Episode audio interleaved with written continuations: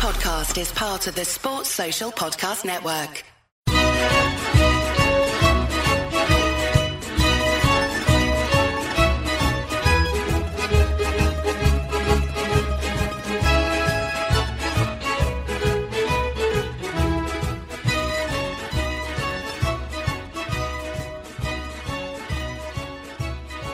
Hello and welcome to another edition of the Forza Napoli Calcio podcast. A podcast devoted to Napoli, of course, but you don't have to be a Napoli fan to enjoy it. If you're a Serie A fan, if you're a football fan, looking for the inside scoop on all things Napoli, this is the place to be. I'm your host, Joe Fischetti. Thank you again for listening. And if it's your first time, welcome to Forza Napoli.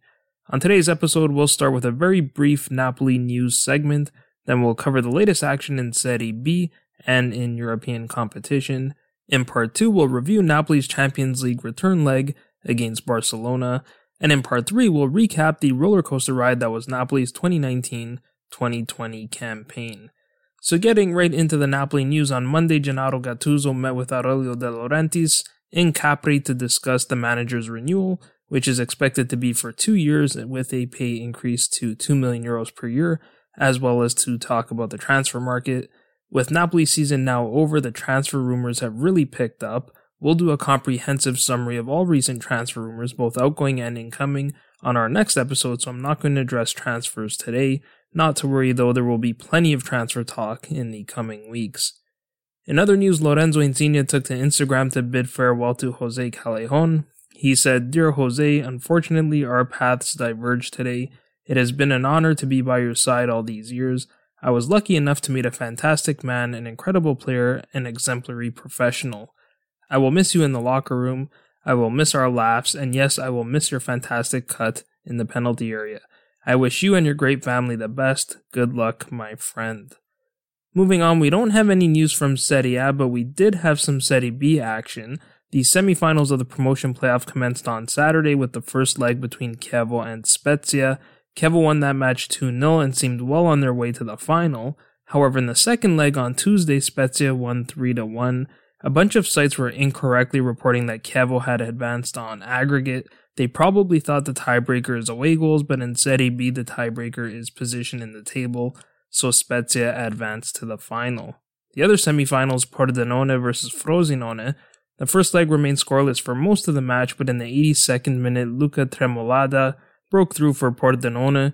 That was the only goal of the match. The second leg will be played on Wednesday. Finally, Pescara played Perugia in the first leg of the relegation playout. Pescara won that match 2 to 1, so they head into the second leg with the advantage. The second leg will be played on Friday.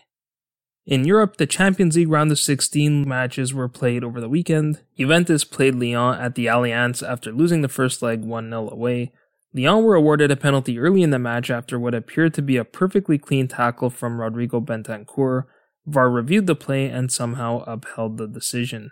Memphis Depay stepped up and chipped into the back of the goal to put Lyon ahead 1 0 in the match and 2 0 on aggregate. That meant that Juventus would need to score three goals to advance. Juventus got one back after an equally terrible penalty call. Pjanic's free kick struck the arm of Depay in the wall, his arm was tucked into his body and definitely did not make himself unnaturally bigger. You might say that this was a makeup call, but in reality it wasn't. Because Lyon was the away team, their penalty was effectively worth one and a half goals. Ronaldo converted the penalty to tie the game. In the 60th minute, Ronaldo scored a second, so Juve were very much alive in the tie.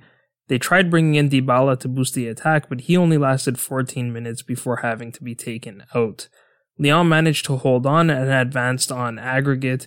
Juventus were eliminated from the Champions League. Maurizio Sarri was subsequently relieved of his duties despite winning the Scudetto, and remarkably, Andrea Pirlo was appointed in his place. Pirlo had just recently been appointed as the manager of the Primavera squad, had never coached a single minute at any level, and does not even have his coaching license yet. The other match on Friday was Real Madrid versus Man City. City went into this match up 2 to 1. Raheem Sterling opened the scoring after some terrible defending from Real Madrid. Ederson made a couple of big saves on Benzema and Hazard to preserve the lead. Benzema equalized in the 28th minute to put Real back in it. This was a really, really nice goal. Real did well to avoid City's pressure. Rodrigo did well to turn past João Cancelo, and then played in a beautiful cross, and Benzema did exactly what he does best. In this case, it was a beautiful header into the bottom corner.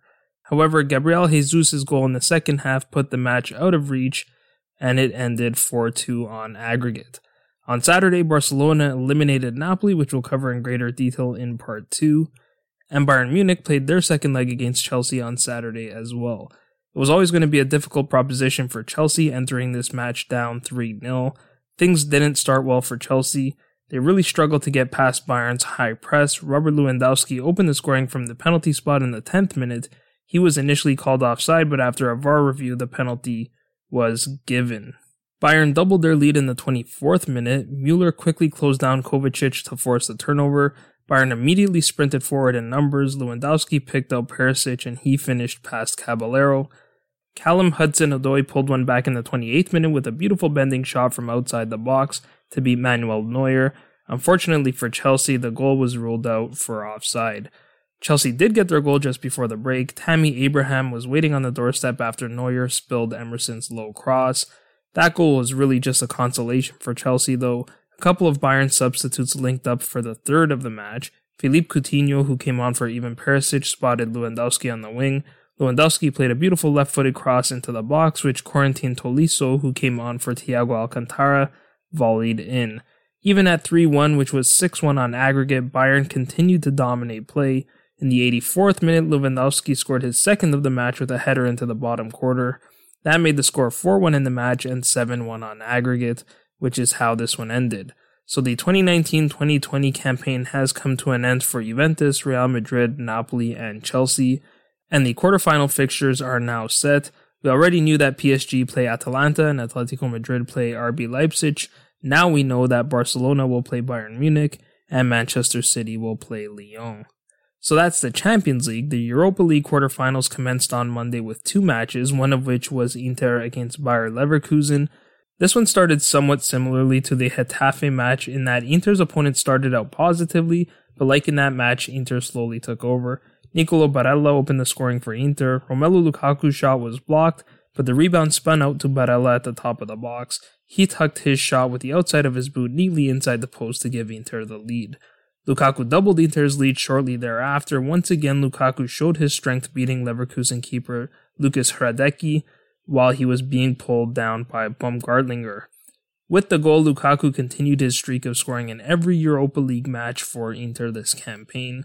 Moments later, Lukaku nearly made it three, but Hradecky challenged and made the save with a strong arm. That was a huge stop as Leverkusen came right back the other way and pulled one back. Kai Havertz played a give and go with Kevin Volland before beating Handanovic. In all likelihood, that was Havertz's final goal for Leverkusen. Then, just minutes after that, Inter were awarded a penalty for a handball in the box. Finally, VAR was used correctly to reverse the call, Sinkgraven appeared to be pulling his arm into his body to avoid handling it, so the penalty was taken back. The second half was entertaining but scoreless. There were some nervous moments for Interisti, which seems to be the case at the end of every Inter match, but this one ended 2 1 and Inter advanced to the semi-finals. The other match on Monday was Manchester United versus FC Copenhagen. Mason Greenwood opened the scoring just before the break, but his goal was ruled out for offside. Marcus Rashford scored in the 57th minute after Greenwood hit the upright, but Rashford was offside on this play as well. Bruno Fernandes hit the upright, and Copenhagen keeper Carl Johan Johnsson made a number of big saves to keep the match scoreless. United eventually went up from the penalty spot in the 95th minute. Johnsson made a few more big saves after that, but this one finished 1 0 for United. The other two quarterfinals were played on Tuesday. Wolverhampton played Sevilla in the marquee match of the round. Wolves were awarded a penalty early in the match after a brilliant run from Adama Traore, but Raul Jimenez was stopped on the penalty. Just before the end of regulation, Lucas Ocampos put Sevilla ahead with a powerful header from Ever Banega's cross to give Sevilla the 1 0 win. And Shakhtar Donetsk dominated FC Basel. Four different Brazilians scored for Shakhtar in the 4 1 win, so the semifinals are set for the Europa League now. Inter will play Shakhtar, and Sevilla will play Manchester United. So that will do for the news. In part 2, we'll review Saturday's match against Barcelona.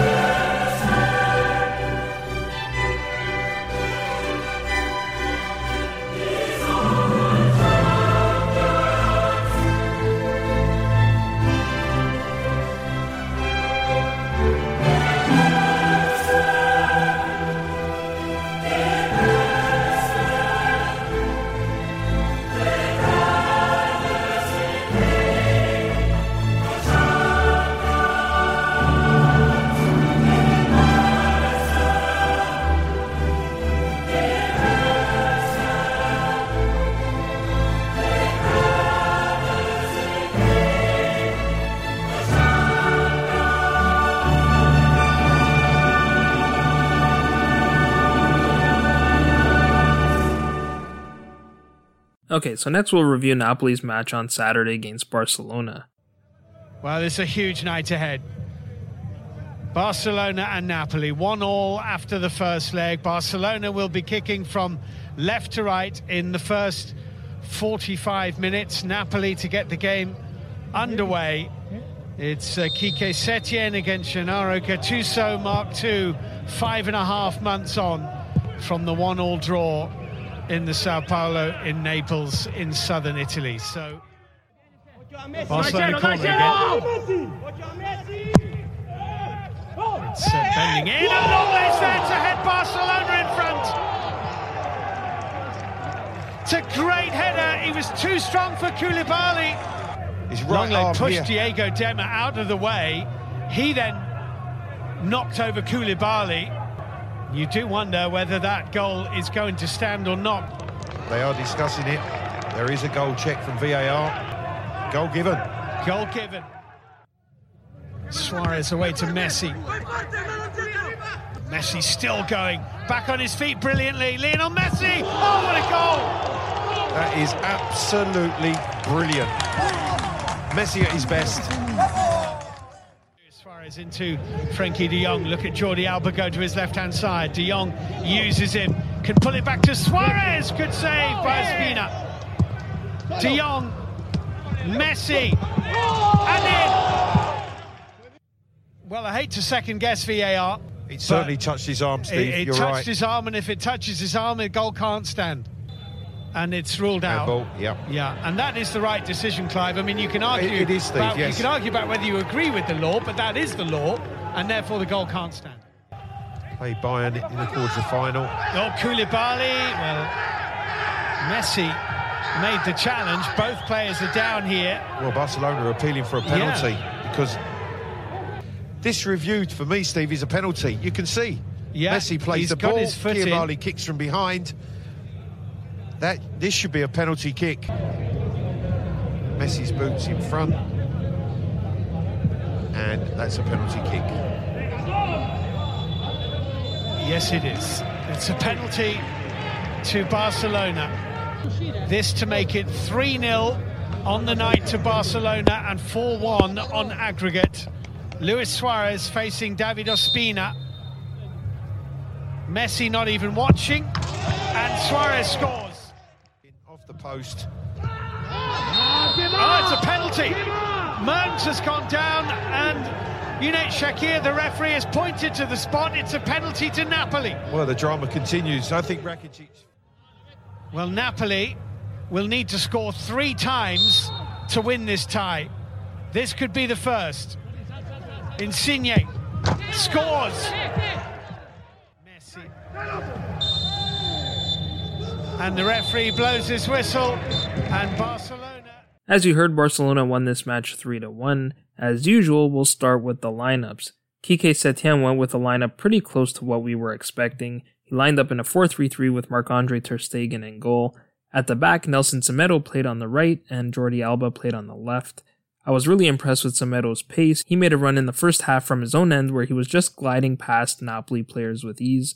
Alba is a reliable defender. He made a really important block on a Callejon shot in the opening minutes of the match. Gerard Piqué and Clement Lenglet were the center backs. They were both excellent as well. Lenglet scored Barcelona's first goal. Even though he pushed Demme into Koulibaly, which we'll talk about later, he still managed to get a strong head on the ball to beat Ospina. He also had a few important blocks in the second half, first on Milik, then on Politano, and then on Elmas after that. Piqué had an important interception to prevent Callejon from getting a shot off at the very end of the first half, and in the second half he did well to block a Koulibaly header that appeared to be goal bound. From left to right, Frenkie de Jong, Ivan Rakitic, and Sergi Roberto played in the midfield. We were expecting Riqui Puig to start over de Jong, who had just returned from injury, but de Jong had a solid match. He made a few beautiful passes to his forwards in the first half, including on the Messi goal that was disallowed. Ivan Rakitic is an incredibly useful player to have, particularly in a match like this where Busquets was suspended. Rakitic has plenty of Champions League experience and slotted comfortably into the midfield, always calm on the ball. Sergio Roberto completed the midfield even though he normally plays at right back for Barcelona. He's a natural midfielder, so he too looked very comfortable in the match. Up top, Griezmann played on the left over Ansu Fati, Luis Suarez lined up in the middle, and Messi lined up on the right. Suarez converted the penalty and had a hard shot stopped by Ospina just before the disallowed Messi goal. Other than that, all I can remember from Suarez is going to ground looking for calls. Finally, you had Lionel Messi, who showed that even at 33, he is still the best player in the world. He was the difference in this match. He scored a ridiculous goal to put Barcelona up 2 0, which we'll talk more about in a bit. He thought he scored a second in the 30th minute, despite being marked tightly by Mario Rui. Messi somehow controlled the ball in his chest before firing past Ospina. After a long VAR review, the goal was disallowed, and then, of course, he won the penalty on Barcelona's third goal. For Napoli, there weren't too many surprises in the lineup, really. David Ospina started in goal. He made a good save on Suarez in the first half, but also did pretty poorly on Messi's goal. Mario Rui started at left back. He had another good performance. As usual, he got forward quite a bit to support the attack, but he also made a few really good defensive plays. He made a key interception in the sixth minute on a pass by Messi that would have played Semedo clear to the goal. Then in the second half, he made a tackle on Messi to stop the Barcelona attack and start the Napoli counterattack, which nearly led to a scoring opportunity for Fabian. Rui nearly assisted Napoli's second goal with a perfect ball into the box, but Milik was called offside and as always, he plays with grit. He got in the face of Antoine Griezmann after Griezmann had a few choice words for Rui after being fouled by him. Later in the half, he had a talk with Luis Suarez after Suarez went to ground a little too easily for Rui's liking.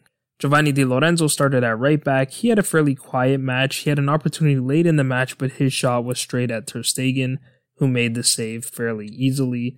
Kalidou Koulibaly and Costas Manolas were the center backs. I know a lot of people would have preferred to see Maksimovic start over Manolas because the Manolas Koulibaly pairing has really struggled to find rhythm, but I thought Manolas had a good match. He made a key sliding interception in the second half on Sergio Roberto's cross intended for Luis Suarez. He also did a good job tidying up after a Mario Rui mistake in the Napoli box late in the match. Koulibaly didn't have a great match, but I thought the criticism of him was a little bit harsh. He did play a wayward switch to Di Lorenzo in the sixth minute that went out for a corner, but nothing came of it. And obviously, he was to blame for the penalty, but he also made a few excellent plays, particularly in the first 10 minutes of the match. In the opening minutes, immediately after Mertens missed his chance, Barcelona came back the other way, and it was Koulibaly who intercepted the through ball intended for Suarez. And in the ninth minute, he made a good block on a Messi shot that went out for a corner kick. In the midfield, Diego Demme started at Regista behind Fabian and Zielinski. Demme had a pretty quiet match too. Other than when he got pushed into Koulibaly on the first goal, we really didn't hear his name called too often. At the half, Gattuso replaced Demme with Lobotka, who offers a bit more creativity. I doubt we would have seen that change so early in the match if it was closer, but Lobotka once again looked the better of the two. Zielinski was fairly quiet in this match as well. He had one opportunity in the first half where he skied his shot over the bar, but the play was called offside anyway. He was replaced by Lozano in the 70th minute. Lozano has been particularly dangerous as a substitute. He had an open header shortly after he came on, but couldn't keep it down. Then in the 85th minute, he had a header from a deep Politano ball, but it hit the post, though Ter Stegen seemed to have it covered.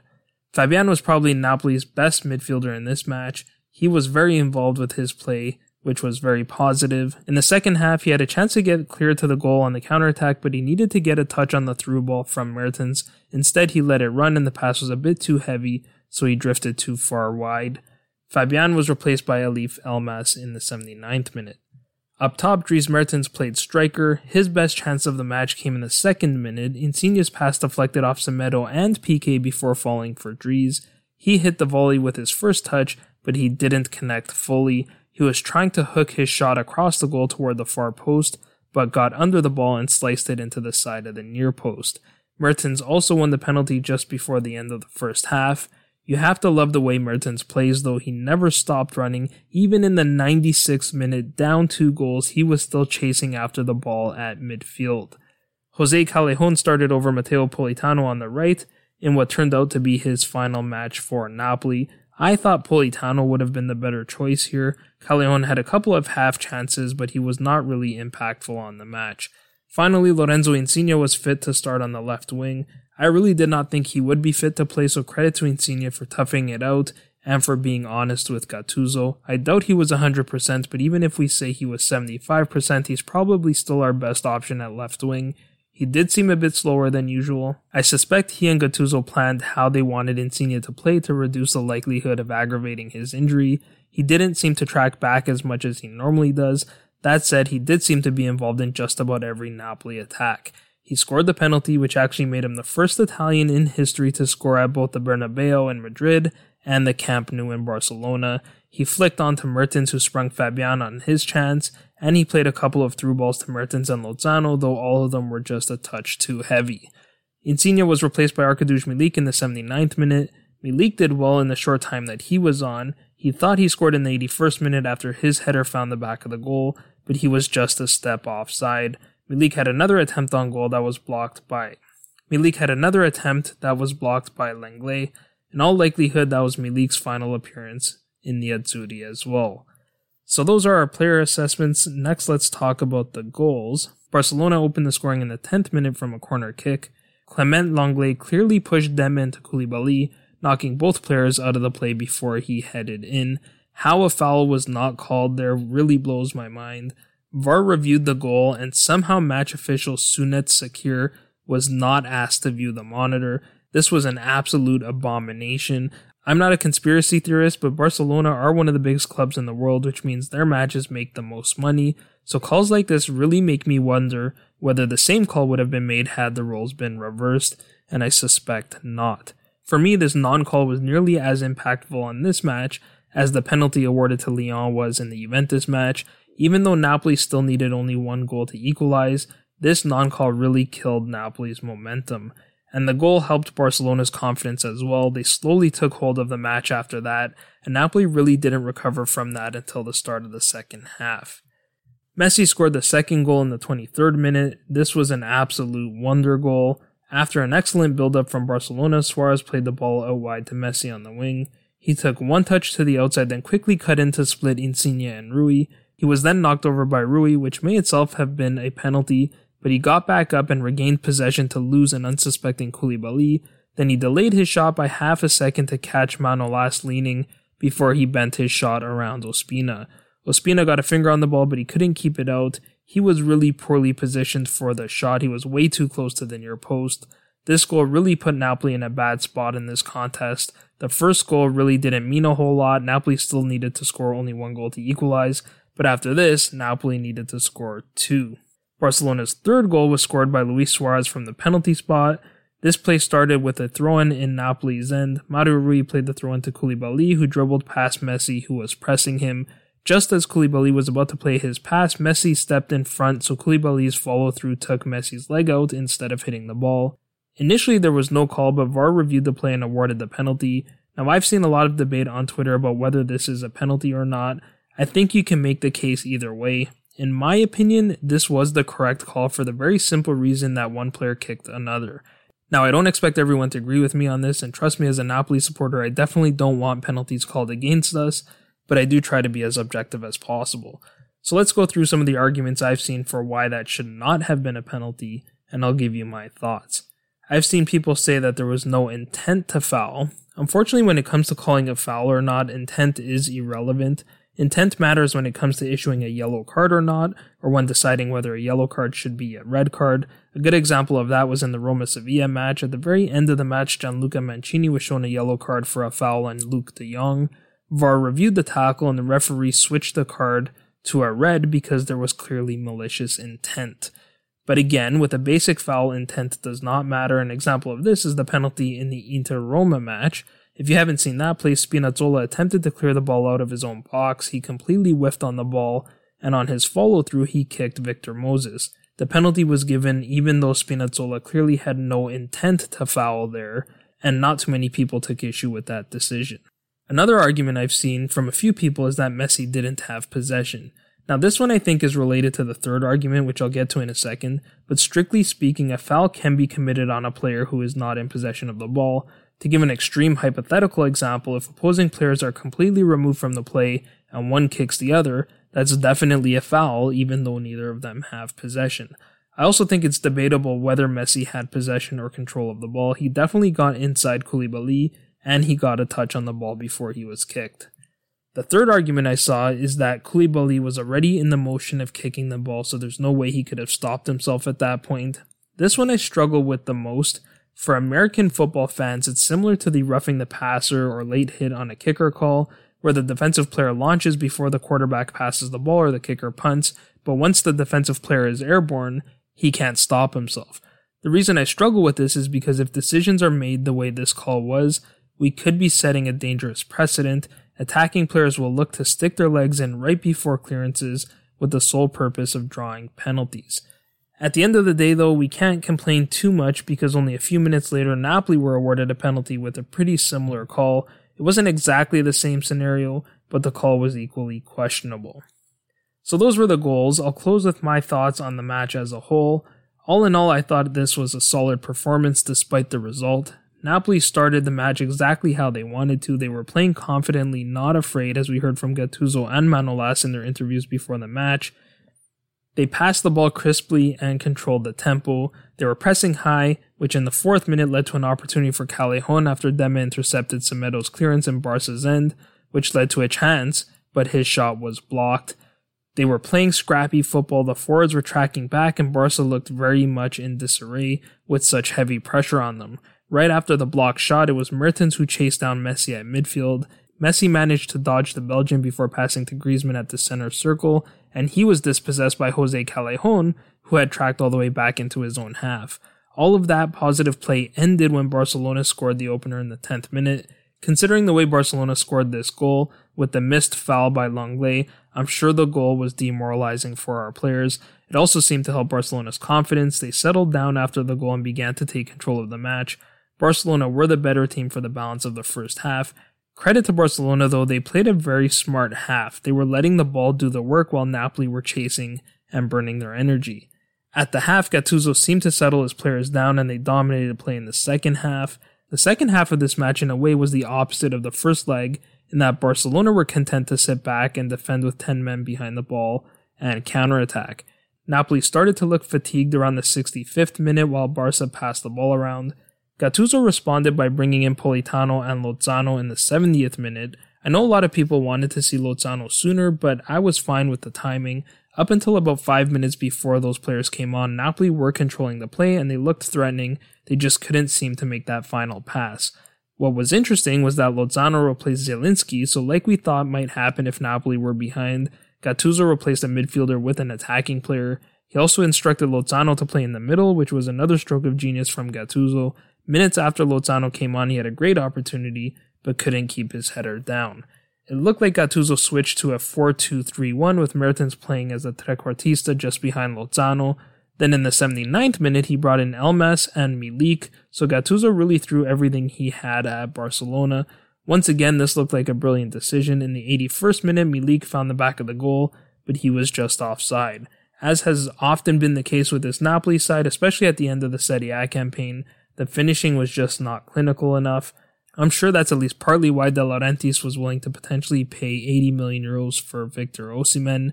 After the match, Gattuso told Sky Sport that he was happy with the performance, but he was also frustrated. The team blacked out for half an hour, which Gattuso attributes to the mental fragility of the club, and during that time, Barcelona did their damage. Other than that, Napoli were the better side. He said it's probably been seven or eight years since an opponent at Camp Nou had more possession and more shots than Barcelona. So, with that, the 2019 2020 season has come to an end. In part 3, we'll recap what a crazy season it was.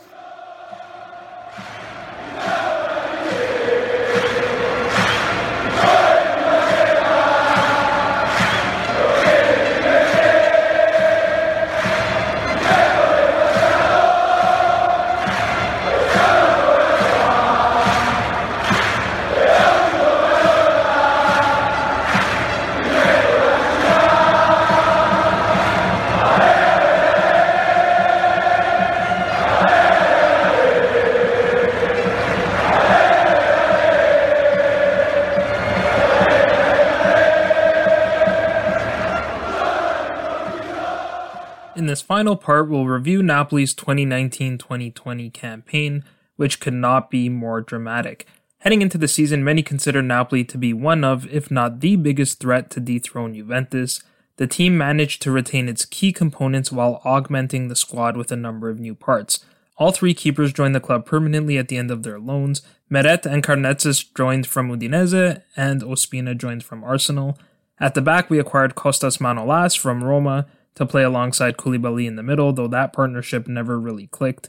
We also signed Giovanni Di Lorenzo, though we probably wouldn't have known what we had if Malcuit didn't injure his knee early in the season. In the midfield, we signed Eljif Elmas from Fenerbahce. Up top, we bought Hirving Lozano from PSV for a club record 42 million euros. He was a player that Ancelotti wanted to play in his 4-4-2. And at the very end of the transfer window, we added Fernando Llorente on a free transfer from Tottenham. So, like I said, with all of these changes, all of which either improved the starting 11 or added depth, Many thought that Napoli would challenge for the Scudetto, but also recognized that Inter had improved significantly and they had hired Conte, who always does well in his first season. Napoli got off to a decent start to the season, winning 3 out of 4. However, that loss was to Juve in a match where Napoli came back from 3 0 down to equalize before Koulibaly scored an own goal. After that, Napoli began to draw points. We lost to Cagliari at home, drew to Torino away, drew Spal at home, drew Atalanta at home, and lost to Roma away. After dropping to seventh in the table, club president Aurelio De Laurentiis ordered that the club go on a retreat, which is not uncommon when teams are struggling. Typically, that decision resides with the manager, and Ancelotti had publicly stated that he did not think a retreat was the right approach. Nevertheless, he complied with the boss's orders. The club was scheduled to leave for its training ground at Castel Volturno after its Champions League group stage match against RB Salzburg. That match finished 1 1, but will always be remembered for the infamous mutiny that ensued afterward. Club Vice President Edoardo De Laurentiis went into the dressing room after the match to remind the players of the retreat, and all hell broke loose. After an altercation with Allan, the players boycotted the retreat and went home instead. Ancelotti took the team bus to Castel Volturno alone. De Laurentiis fined the players 25% of their monthly wages, totaling 2.5 million euros, the maximum fine a club can impose on its players. Not surprisingly, results did not improve after the mutiny and the fines. Napoli went on to draw Genoa and Milan, and then lost to Bologna before drawing Udinese. Despite the poor form in Serie A, Napoli played really well in the Champions League, going undefeated in the group stage, which included a win and a draw to reigning champions Liverpool. Napoli secured their place in the knockout phase with a 4 0 win over Genk. After that match, Carlo Ancelotti was sacked. The following day, Gennaro Gattuso was appointed as the new manager with a contract until June 30th, 2020. The reports at the time were that the contract included an automatic renewal for one year if Napoli qualified for the Champions League. Things got worse before they got better. Gattuso lost four of his first five matches in charge, and by the midway point of the season, Napoli had dipped into the bottom half of the table in 11th place. At the time, a lot of people questioned the decision to fire Ancelotti. Even De Laurentiis went on record saying he should have kept him. I personally thought Gattuso was the perfect man for the job because the team was acting really immaturely and they needed a bull, a disciplinarian to come in and get these players under control. I did concede at the time, though, that had the mutiny happened later in the season, I too would have kept Ancelotti and overhauled the squad in the summer. De Laurentiis began his rebuild in the January transfer window, spending approximately 90 million euros on five players. First, he signed Diego Demme from RB Leipzig, then he bought Stanislav Lobotka from Celta Vigo, Next, he signed Amir Rrahmani from Hellas Verona with a loan back to Verona for the balance of the season. And just before the end of the transfer window, he signed Andrea Petagna from Spal, also with a loan back to his former club. Finally, De Laurentiis agreed to an 18 month loan with obligation to buy Matteo Politano from Inter. It took Gattuso a bit of time to figure things out, which he owned by admitting that he had made mistakes, but the results did start to improve. The turning point of Napoli's season was the 2 1 victory over Juventus on January 26th. The match wasn't as close as the scoreline might suggest. Napoli were clearly the better side throughout the match, but conceded a goal to Ronaldo in added time. Napoli got better and better from that point, though they had the occasional slip like the 3 2 loss to Lecce, which Gattuso attributed to mental weakness. They also beat Inter 1 0 in the first leg of the Coppa Italia semi-finals. They also drew Barcelona 1 1 in the first leg of the Champions League round of 16, at the San Paolo in one of the most electric atmospheres the tournament has ever witnessed. Just as things were going our way, COVID 19 hit and shut it all down. While some clubs suffered as a result, Napoli only seemed to get stronger. The entire squad stayed in the city, no one went abroad. Gattuso maintained regular contact with the players, especially Insigne, and each player was given individual workouts to do from home. During this time, the players rallied around their manager after the unfortunate passing of his sister Francesca, who had been battling an illness for many months. Though tragic, that event gave the players even more motivation to win for their fearless leader when football eventually resumed. The other big story during the COVID break was the potential departure of club legend Dries Mertens. With his contract set to expire on June 30th, Mertens was heavily linked to Chelsea as a possible replacement for Olivier Giroud and to Inter as a possible replacement for Lautaro Martinez. Napoli Tifosi did everything in their power to keep the Belgian Ciro flooding his social media with warm messages and pleading with him to stay. When rumors surfaced that Mertens had agreed to terms with Inter, Napoli Twitter were ready to crucify him. Fortunately, in mid June, the club announced his renewal for two years with an option for a third. It seems what may have sealed the deal with Mertens is the promise of a future role with the club post retirement. Napoli's first match after the restart was the second leg of their Coppa Italia tie with Inter. Christian Eriksen scored early from a direct corner kick, but Mertens equalized just before the break. Not only did that goal secure Napoli's place in the final, it also solidified Mertens as the club's most prolific scorer of all time with 122 goals. After the match, Gattuso dedicated the emotional win to his sister and thanked the players for playing for him. Napoli advanced to the final where they defeated Juventus in penalty kicks to bring home our first trophy since winning the Coppa Italia in 2014. After losing to Atalanta on match day 29, any hopes of qualifying for the Champions League were all but lost. That meant Napoli had little to play for in the final nine match days, other than to prepare for their Champions League clash with Barcelona. Napoli dropped quite a few points during that stretch, largely due to an inability to score, particularly when Dries Mertens was out of the lineup. Arkadiusz Milik, who was and remains heavily linked to Juventus, appeared to have checked out by the end of the season. In fact, Napoli struggled to score all year, our friend Joey recently posted this stat on Twitter. In the 2019 2020 Serie A campaign, Napoli scored a total of 61 goals, which works out to an average of 1.6 goals per game. However, they did also lead the league in shots that hit the upright. For that reason, though, at the end of July, Napoli announced the signing of Victor Osimhen from Lille. Between the transfer fee, bonuses, and players heading back to Lille, this deal has the potential to cost Napoli 80 million euros, which is about 30 to 40 million euros more than the record fee spent on Lozano just a year prior. Napoli closed their season with that 3 1 loss to Barcelona at the Camp Nou. The players will take a short break before regrouping for their summer retreat at their new temporary training ground in Castel di Sangro. Osimhen, Petagna, Rrahmani, and possibly others will join their new teammates on the retreat, while Allan, Ghoulam, Milik, Hysaj, and Koulibaly may not. Cristiano Giuntoli will be extremely busy over the next few weeks. On our next episode, we'll provide a fulsome update on the latest transfer rumors. So that will do it for episode 34. I hope you enjoyed it. If you did, please give us a like, subscribe, and most importantly, give us a five star rating on your favorite podcast platform. As always, if you have any questions or if you'd like me to cover anything in particular, you can find me on Twitter at Joe underscore Fischetti5, or you can find the podcast at Forza Napoli Pod. We'll talk to you again later in the week, but until then, I'm Joe Fischetti. Forza Napoli sempre.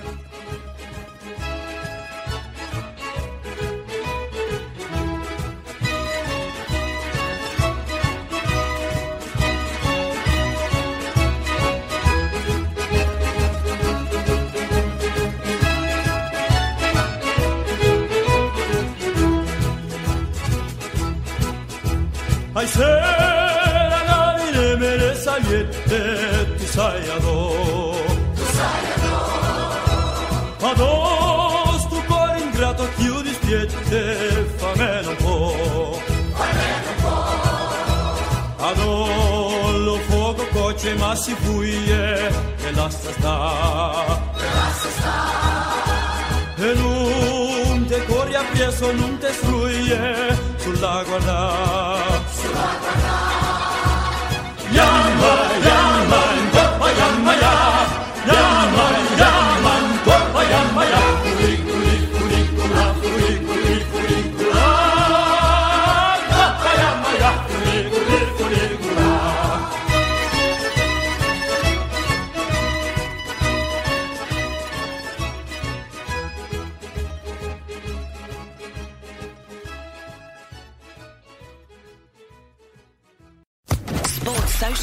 Podcast Network.